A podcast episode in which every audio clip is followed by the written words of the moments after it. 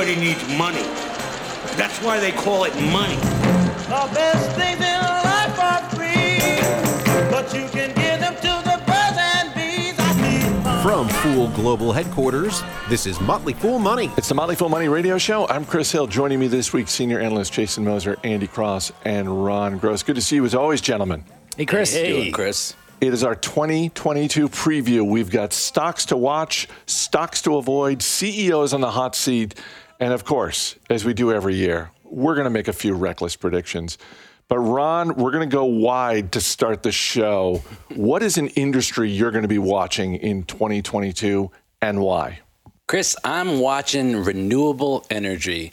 That's wind, solar, hydroelectric. These alternatives currently supply about a quarter of the electricity generated by the power sector. Obviously, climate change is the catalyst here. The world is moving away from carbon based fossil fuels to cleaner alternative energy sources. The decarbonization of the global economy will take an estimated investment of more than $100 trillion over the next three decades. Biden's $1 trillion bipartisan infrastructure bill in November has some significant money earmarked for energy, but Senator Manchin seems to have derailed the Build Back Better plan for now, which had uh, about $555 billion earmarked for clean energy. Still, I think any way you look at it, renewable energy is the future, not necessarily only a 2022 industry to watch, but an investment for the long term. Many ways to play it. I like stocks like Brookfield Renewable, NextEra Energy, but also many, many ETFs to choose from. Too many to mention here but I think uh, an allocation to renewable energy makes good sense. Andy Cross, what are you going to be watching? Chris, I've been watching the fintech uh, market, the the financial plus technology market. It's really evolving and growing. Um, that's not a that's not a big surprise. Two thirds of Americans now use some kind of form of online banking. I think that that's crossing definitely over 70%, I think, this year. 30% of banking customers now use some form of non traditional bank. We really saw an explosion of the buy now, pay later um, movement. Um, Square bought Afterpay for 30 billion. Affirm is now an almost 30 billion dollar business. Now, buy now, pay later, Chris might have hit a little bit of a peak here. I think it's really focused mostly to millennials, but in general, the payments market tied to technology is really going to continue to evolve. Um, our own Ascent found a, did a survey that 55% of consumers now use buy now, pay later. So we are looking for new solutions, smart contracts on the blockchain, the open banking movement, which is really tying together third party applications, very much like SaaS companies tie together third party applications. I'm really interested to see what happens with the Bank of America's, the JP Morgan, how they continue to stay competitive and innovate innovate in that space. Companies I like in this space, MasterCard, um, Mercado Libre, I think is really interesting at this price is Adyen. I really want to see the continued innovation in the fintech space and back the players that are that are benefiting from it. Jason Moser, what about you? Yeah, uh, similar to to AC there. I, am keeping, and I specifically on the buy now pay later market. Um, it, it, it, obviously has been very well received here over over 2021 um, seen as a, a, new way for consumers to, to finance purchases, typically smaller purchases, which is nice. But I think there's some things to, to keep an eye on uh, in, in, this in this space. It's, it's a new space. It's growing. I think it's a space that's here to stay. But I think we're going to see a little, maybe maybe a little regulatory shakeup here in 2022. The Consumer Financial Protection Bureau uh, recently announced it's, it's seeking information from companies like Affirm, Afterpay, Klarna, PayPal, and Zip on the risks and the benefits of those buy now, pay later products.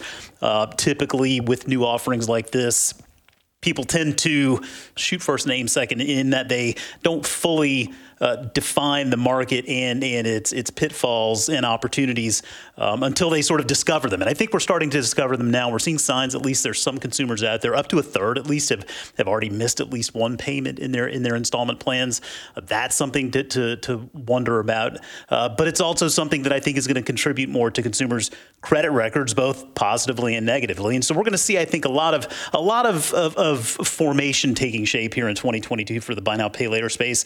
And it's just always worth remembering you've got different risk profiles all along the way with your your pure plays like in Affirm that focuses specifically on that space versus something like a PayPal where they built their own uh, BNPL offering within their platform, and it's it's just one part of the bigger business. So so understanding the opportunities to invest in the space, you do have different risk profiles there to keep an eye on. All right, Ron, before we get to individual stocks, what is a trend you're excited about in 2022? Chris, I'm going to go with what my friends over at our Trend Spotter service called the healthcare revolution and that's defined as improving healthcare through cutting edge innovation. Healthcare, nearly a $4 trillion industry in the U.S. alone, represents 20% of total GDP. More companies than ever looking to disrupt and transform this market. I see several themes that emerge uh, genomics, which I talk about often on the show, companies like CRISPR, Intellia, along the same lines of mass personalization, which is the customization of care to an individual's genetic profile companies like Illumina, Vertex, virtual care platforms and telemedicine. We got Teladoc, Amwell, Doximity, and finally, I think a concierge primary care is going to be an emerging trend. It's a very fragmented part of the industry right now. Most companies still private. One Life Healthcare is one public company to check out in that space, but they had a rough 2021, so be careful if you want to go and check that one out. Jason Moser, what about you? Everybody loves a little home improvement, right? I mean, I think we're all homeowners here, and it, you, you, have a hard time arguing with me that, that you don't have at least one home improvement project on your agenda for 2022. If you told me you didn't, I wouldn't believe you anyway, Chris. But here we go. Uh, I mean, looking to, to, to 2022, I mean, it, the home improvement sector, we saw guidance recently from Lowe's where they're actually calling for the sector to contract modestly, given that the industry benefited so much here recently from uh, higher inflation of those costs that they were able to pass through, uh, as well as government stimulus. Now, I know it may sound a little awkward. Why am I excited if it's a contracting industry? Well, I think that's why I'm excited, actually. I think they may be seeing things from a bit more of a conservative perspective here. Uh, and, and, I think that business could be better than they think it may. And in the meantime, when you look at the housing stock in the United States, I mean, we have a limited supply of housing and a, a, an existing base of homes that continue just to get older, with over half the homes in the U.S. now over 40 years old and just begging for home improvement. So you figure that even if the market doesn't contract, well, then it's the market is pricing these stocks based on the expectations that management has laid out there. And I think you have an opportunity to potentially get into some good companies at reasonable prices and the obvious the obvious suspects there are Home Depot and Lowe's, but you've got other ways to play it as well. Andy, you got a trend you're excited about? Yeah, Chris, the, the real push towards stakeholder focused businesses and investors, this, the societal tsunami changes of COVID, the Black Lives Matter and social awareness, climate change, have really pushed companies to focus more on stakeholders. So that's employees, shareholders, customers, suppliers than just shareholders. The, the climate in the world as well, too, Chris. So it's a trend that's been building for a few years.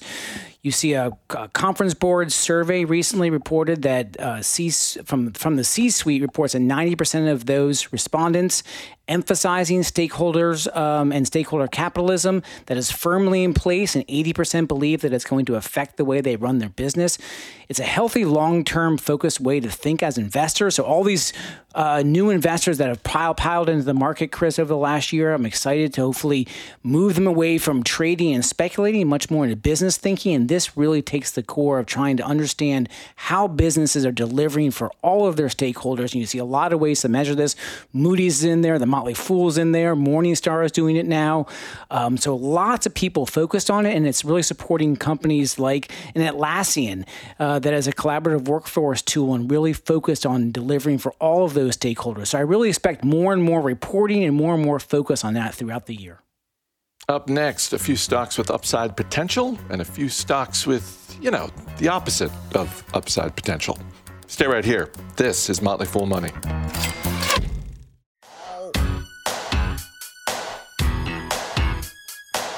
Welcome back to Motley Fool Money. Chris Hill here with Jason Moser, Andy Cross, and Ron Gross. Jason Moser, I'm going to you first. What is a stock or industry that you think is poised for upside in 2022? Yeah, let's go. Let's go stock sp- specific this year, uh, Chris. I'm looking at C3AI. The ticker there is AI. Um, something I've talked about before on the show here, but it's an enterprise AI artificial intelligence software company that provides an end-to-end platform as a service through its core technology in the C3AI suite. And ultimately, what this it, it allows its customers to design, develop, and operate enterprise AI applications at scale. And so this matters because AI, enterprise AI specifically, is, is a large uh, and, and growing market opportunity. According to Allied Market Research, the, the global enterprise AI market was valued at around $4.7 billion in 2018.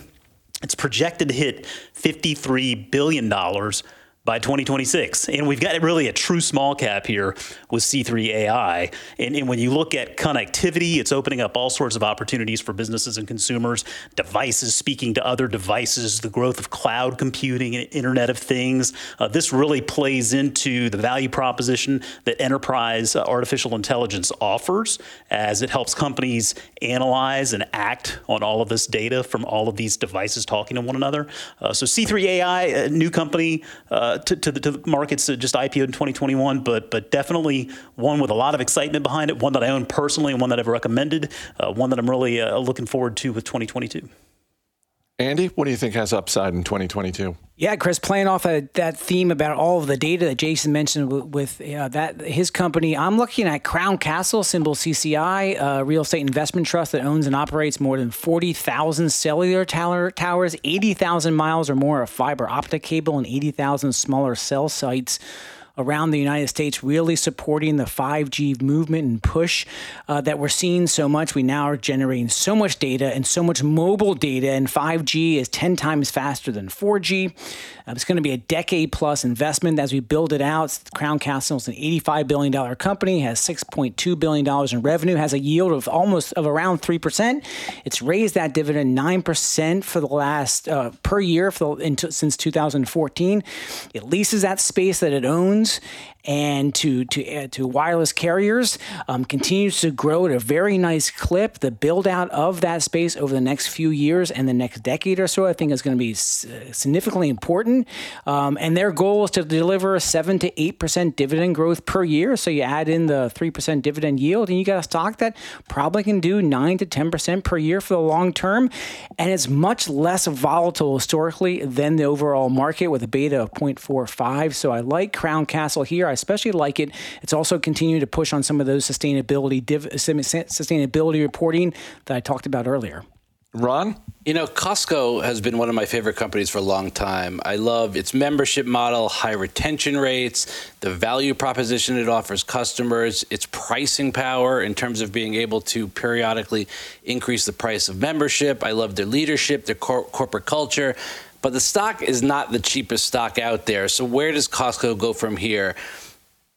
I was intrigued when earlier this month Berkshire Hathaway's Charlie Munger, who sits on Costco's board, said Amazon may have more to fear from Costco in terms of retailing than the reverse.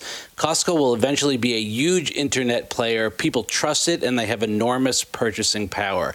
So I think warehouses, certainly Costco's past and present, but online, which is less than 8% of sales, could be its future. I think I like where Costco goes from here. All right, Jason, let's go in the other direction. What is a stock to avoid or at a minimum keep on a very short leash?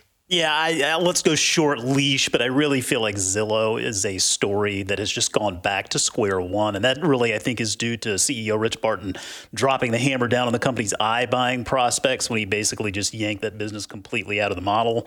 Uh, whether that was the right idea or not, we will have to wait and see. But if you just look at these numbers between August 2020 and 2021, U.S. home prices notched a 19.8% gain, the largest uptick on record. Zillow's stock year to date is down 55% in the wake of a housing market that's just been on fire. Something doesn't add up here, and I think it's just the market's skepticism slash pessimism on where this business is headed right now. Andy, what about you? Chris, we love Oreos in my family, but I'm putting Mondelez on a short lease. We own it, and it really has not done anything. The stock for the last one, three, and five years has trailed the market. It's an $89 billion company, does $28 billion worth of sales, selling all kinds of cookies and biscuits and food. But really, the underperformance is just not really inspiring. It generates decent cash flow, decent margin that it uses to pay that dividend that has just boosted 11% this year, it buys back some stock. So overall, I do like those ES, the environmental social governance goals that it's pushing to eliminate packaging use, use more, use less virgin plastics, a lot more recycled material. It just launched a green bond uh, um, earlier this year. So I like that part to it, but really the underperformance for the stock is just not inspiring, something that I'm keeping on a very short leash. How about you, Ron? Got to be Peloton. Benefited from the at home trend, resulted from the COVID lockdown, growth accelerated sharply. But now, hard to get a handle on where that business model shakes out post COVID. Management recently said it is clear that we underestimated the reopening impact on our company and the overall industry. Recently cut full year sales forecasts by up to a billion dollars. Company is not profitable, continues to burn cash. They did go out and raise a billion dollars in November through a follow on offering. Omicron variant notwithstanding, people are getting back out there and rejoining gyms. Planet Fitness, for example, recently said its membership levels are almost back to a pre pandemic peak. Does not bode well for Peloton. All right, just a couple minutes left. Uh, let's face it, some CEO seats are hotter than others. Uh, Andy, who's the CEO on the hot seat as far as you can tell? Chris, I'm putting Rick McVey, the CEO and founder of MarketAxess, a company I own and I've really respected for so long, and they've done so well. Except for this year, they are looks like they are losing market share in their core business of high yield and high grade bond trading, an electronic trading platform that they've been they've built and. They're losing market share to TradeWeb, eh, which is recently a public company. Um, they're doing very well. So. Uh, I just worry that the innovation at MarketAxess is not moving nearly fast enough. McVey, like I said, he's a founder. He owns a good amount of stock, but they have a CFO who just who left earlier. The growth is slowing a little bit. Margins are nicking down. So overall, I just want to make sure that Rick McVey is continuing to innovate and build out MarketAxess's platform to be able to drive both customer retention and future customer growth. Jason, what about you? Yeah, I'm looking at Mark Anderson, the CEO of Alteryx, and it may seem a little odd. He's only been there for a little over a year, but he he came into a business that was in, in a, a tough situation. He's trying to turn this thing around. The stock is down 47% for the year. Uh, so so I will say, you know, typically we like to give these CEOs a little chance to uh, establish a plan and then execute that plan. They continue to refer to 2021 as the transition year. They brought in a new chief product officer. They welcomed Paula Hansen as the chief revenue officer. Uh, Mr. Anderson has plenty of experience with companies like Palo Alto Networks and uh, Anaplan, among others. Uh, but really, it goes back to they explicitly state 2021 is the transition year. 2022 is when the plan starts executing. We need to hold them to it. So even though it's only been there for a little while, certainly 2022 is, is going to be a, a year of deliverables for Mr. Anderson or else. Ron, who are you putting on the hot seat? Zillow co-founder CEO Richard Barton, who controls 30% of the voting power, company recently had to exit their iBuying business where they bought homes uh, in the hope of selling them for a profit. Some believe management misled investors, originally saying the business was suffering as a result of problems with material and labor, labor capacity. Now we find the business was completely fundamentally flawed. I don't think they handled this well. Uh, business decisions were poor. Communication was even worse. Lots of class action action lawsuits pending. Our 2022 preview rolls on right after this break, so stay right here. You're listening to Motley Fool Money.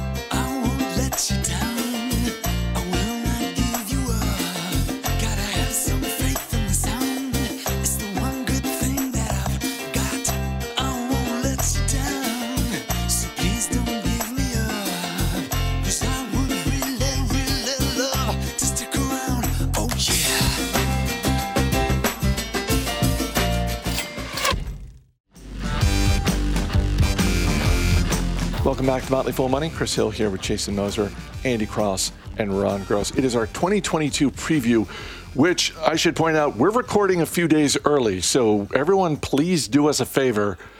Keep that in mind, just in case there are any last minute announcements from any of the companies that we're talking about.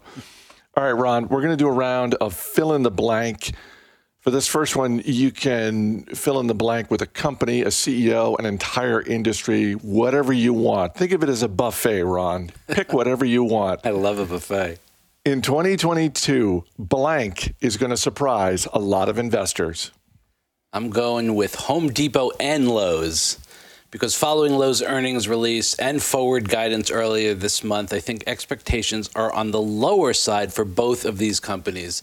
Lowe's management indicated that the home improvement pandemic boom is finally waning in the absence of government stimulus checks and as U.S. consumers shift spending to other categories, and that the home improvement sector is likely to contract modestly in the coming year. You add in expectations of rising interest rates, continued worry about supply chain disruptions, and you get some pretty low expectations. But I'm going to take the other side of the trade, Chris, and say that despite a fair amount of non homebound spending that we'll see in 2022, I think consumers will still be focusing on improving their homes, perhaps even permanently, as a fundamental paradigm shift in spending.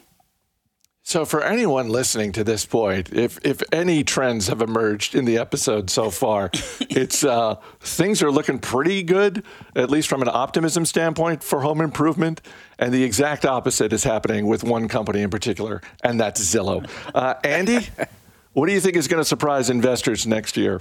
It is not Zillow, Chris. Um, I'm saying Okta, the customer and workforce identity management software uh, platform that serves 14,000 cl- clients founded by Todd McKinnon, who owns more than a billion dollars of that $35 billion company. The stock's actually down 10% this year. They just digest, digested this big acquisition for them of Auth0 uh, that provides uh, um, uh, individual login to loads of different customers, including the Motley Fool.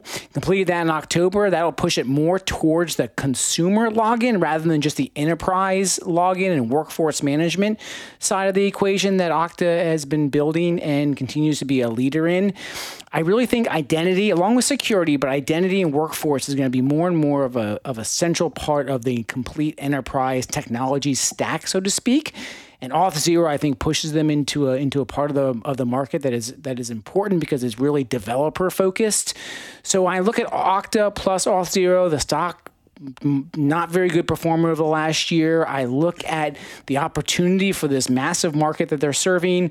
The stock does still trade at 30 times um, trailing sales, but I think they actually have some potential and some upside there from even from that multiple, Chris, this year as they continue to digest that uh, that Auth0, bring it more into the Octo Okta world and the Okta universe, and uh, surprise investors um, with some better performance than what they might be expecting. Uh, just a quick follow up on the acquisition, because this is something we've talked about before with other companies making acquisitions. And one, two, three quarters down the line, the acquiring company says something along the lines of what the Okta management said. Nah, this is taking a little bit longer to um, make this acquisition whole for us as a business. Why do you think that is? Is there just not enough due diligence on the front end so that they can properly forecast? Or is it just the nature of business that when there's an acquisition, stuff is just going to come up? Well, I think it's a little bit of, of everything, Chris. Definitely come up. I think also this is because it is that slightly different flavor of identity management that Okta is trying to acquire and did acquire with Auth0. And I think the integration between the two is just taking longer and longer for them to figure out. I actually, just because of the culture at Okta and the culture at Auth0, I do think they get that work down. I think it's a nice catalyst uh, for the stock long term. All right, Jason, what do you think is going to surprise investors in 2022? Yeah, you know, I think that we're going to be talking about the supply chain crunch in semiconductors for longer than we think we will, and I think that'll take some people by surprise. Um, we we've seen language in a lot of these earnings calls here over the last several uh, weeks. Uh, CEOs calling for the first half of 2022 to really uh, realize most of these of these supply chain crunch headwinds, and, and then things to kind of uh, abate towards the back half of the year. The problem is a few things, right? When, when we look at the chip space, and, and it's obviously notoriously very volatile and cyclical. Uh, I think that cyclicality window is shrinking as everything becomes connected, right? I mean, chips are just, they're needed for everything now, pretty much. Uh, and and you know, we look to DC earlier in the year uh, for for some remedies there, and, and, we've got some things on paper here: the Chips for America Act, the FABS Act. I mean, these are real pieces of legislation that could, uh, in theory, help. Uh, the problem is these things are still stuck in D.C. in, in gridlock and, and not being uh, negotiated and finalized here. And, and, really, it's anyone's guess as to when they may actually be finalized.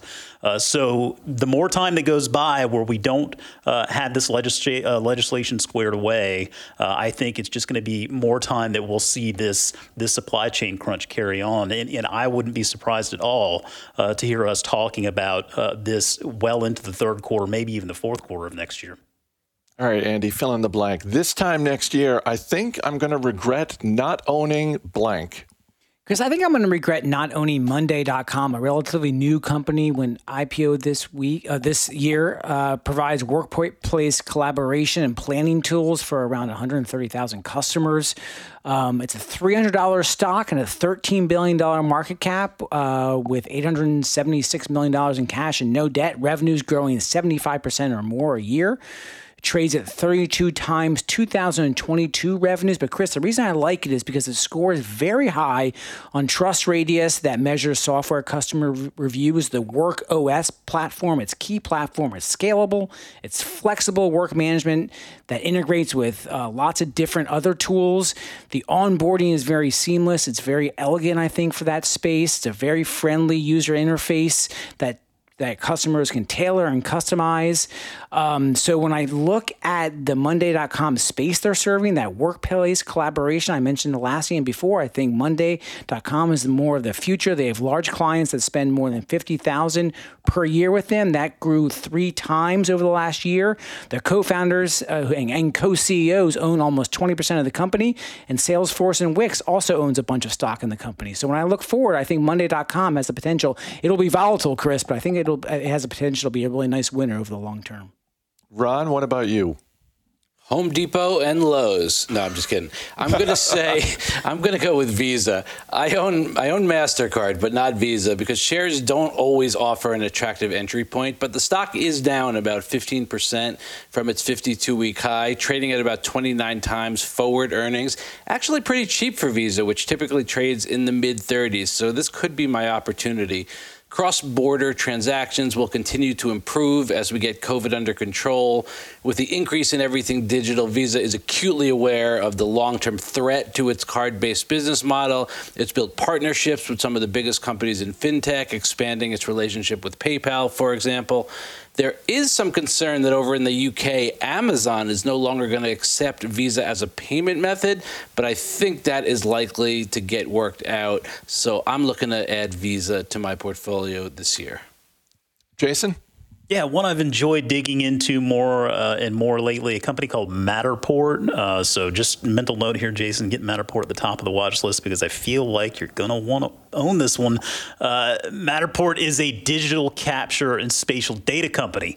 Uh, and so they focus on digitizing and indexing the built world. So I think buildings and spaces, offices, uh, apartment complexes, yada, yada, yada. Its software works with a very wide range of 3D cameras, 360 degree cameras, iPhones, uh, but it gives customers the ability to create a digital twin of any size, scale, and complexity. And so we're wrapping up 2021 here and we've heard a lot about this word, the metaverse, right? I mean, we all ask the questions of how this metaverse works. What does it really mean? How is it going to impact our lives?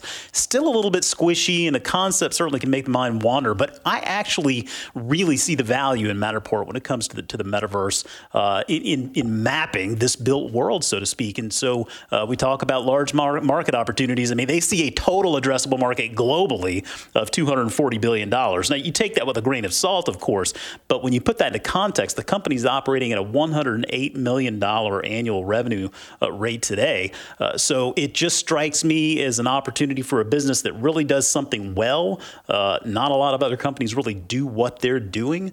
Uh, this is one that I think has, has a lot of potential.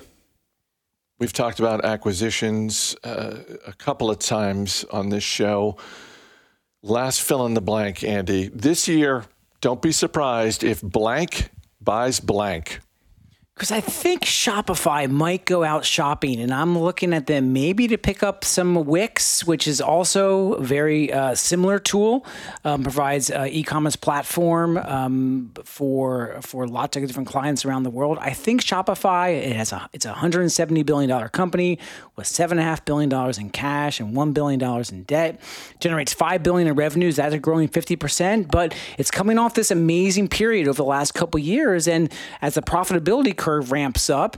All of their sales have been organic. Maybe they'll start to look to spread a little bit. Wix is an eight billion dollar market cap with one billion in sales, growing at twenty to thirty percent per year. The stock has really underperformed here, so it could be an opportunity for Shopify to pick up Wix, another uh, founder-led organization, and a solid business for a discount. You think regulators might have a couple questions if Shopify, a company that size, buys a, a smaller competitor? Chris, I thought I did think about that before I came out to you and thinking maybe it should be my reckless prediction, but I don't think so. It's such a diverse marketplace uh, with lots of different large competitors. I don't think regulators would um, they would look at it, but I don't think they're going to frown on it. Ron? Don't be surprised if someone buys Peloton here. As as we've discussed, things are not so rosy over at Peloton. 70%, 77% off its 52 week high, but still a $13 billion company. So it, it's not free. But I do think you could find someone out there that is interested in the connected fitness model, the membership model. There certainly is a dedicated core customer base. As I said, I'm not exactly sure what, how big that core customer base is after COVID shakes out. But you could see Apple, Nike, Disney going in there, each with a kind of a different slant on it, whether it's connected fitness or membership model, to perhaps take out Peloton at a close to a 52 week low. Does Peloton need to consider some sort of um, greater push into health technology? Because when we talk about connected fitness, it seems like connected health does better and appears to have a slightly brighter future than connected fitness, at least if the last decade has been any indication. I, think that's fair, and an Apple Peloton combination would get it there. I think it first need, needs to right size its ship. What's the proper price point for the bike? What's the proper price point for the membership? Get that business where you want it to be, and then you can expand out. Jason? Uh, sure, this is a bit of a bigger picture look at things, but it, it, a lot of new investors here recently in the past couple of years as uh, new platforms arise for us to uh, buy and sell stocks. And I know a lot of folks out there probably, Chris, they think that markets just go up, right? You buy stocks and they just go up. But yeah. that's not the reality, right? Wait, what? I, what? I, wouldn't be surprised at all if next year we have a down year in the market. Uh, hey. last the last down year was 2018, right? And, and you know that old saying that, that one of every three years the market is down on average. Um, now, whether that plays out or not, we'll have to wait and see. But I do think we're going to see uh, some level of, inflation uh, impacting our economy. Stimulus, I think, is going to become a thing of the past. We're going to see interest rates continuing to go up, meaning the cost of doing business is going to go up for for many businesses as well. So uh, it, it is it's a prognostication, of course. I wouldn't be surprised. Uh, and, furthermore, I'll add to that, you know, that doesn't mean you really should change your investing strategy, right? A down year in the market is okay. Don't think that means you shouldn't be invested. You should be invested, and perhaps there are going to be some some good opportunities out there as well. Uh, so just keep that in mind as to uh, 2022 unfolds. Guys, I'm just going to add my two cents here. This year, don't be surprised if Mark Zuckerberg buys himself a new CEO for Meta Platforms. Mm. In 2021, we saw not one but two CEOs of big tech companies, Jeff Bezos at Amazon, Jack Dorsey at Twitter, say, you know what? Hanging out with Congress every once in a while, not high on my list of things that I want to spend my time doing. I'm going to find someone else to run this. I think 2022 could be the year Mark Zuckerberg reaches the same conclusion. Some business shows err on the side of caution, but this is Motley Fool Money. Up next, we're going to give you our reckless predictions for the year. Stay right here. She stuck a cell phone camera right into my face. With the flick of my wrist,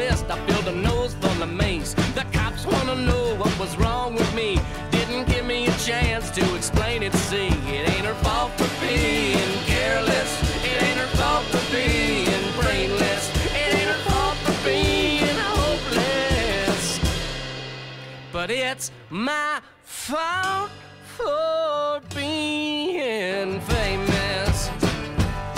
Yeah.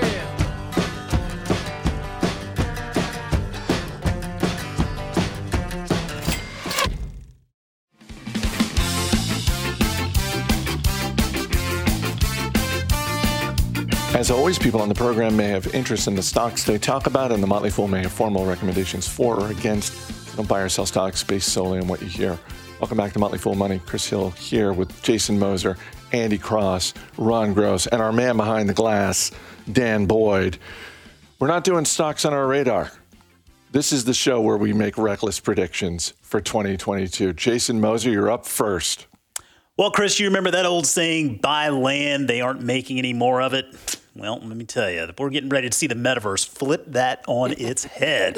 if you think that 20% growth in the U.S. housing market was something, the growth in metaverse real estate is going to make your head spin. And there are some pretty mind bending numbers out here to back this up. Republic Realm, a firm that develops real estate in the metaverse, just paid $4.3 million for quote unquote land in the virtual world sandbox. This was the biggest virtual real estate sale publicized to date.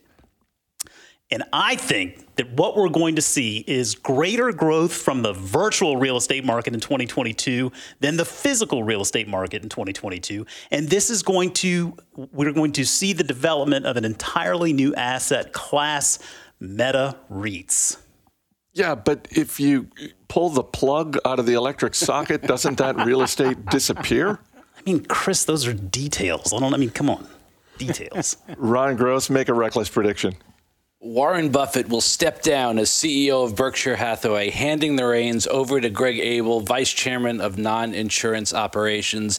Buffett will remain chairman of the board. This will allow investors to ease into the transition versus the inevitable day when Buffett, for whatever reason, is no longer able to continue. And a bonus prediction the Tampa Bay Buccaneers will be the first team to repeat as the Super Bowl champs since Tom Brady did it with the Patriots in 2003 2004. Wow. I will remind listeners your Super Bowl prediction a year ago on this show held up nicely for you and your Tampa Bay Buccaneers.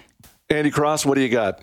Chris, this might be truly reckless because I don't think it's actually going to happen. And if it does, wow. And it would be a shame because I like reading and following him. But I think Elon Musk might give up on Twitter, not the stock, the actual platform for good.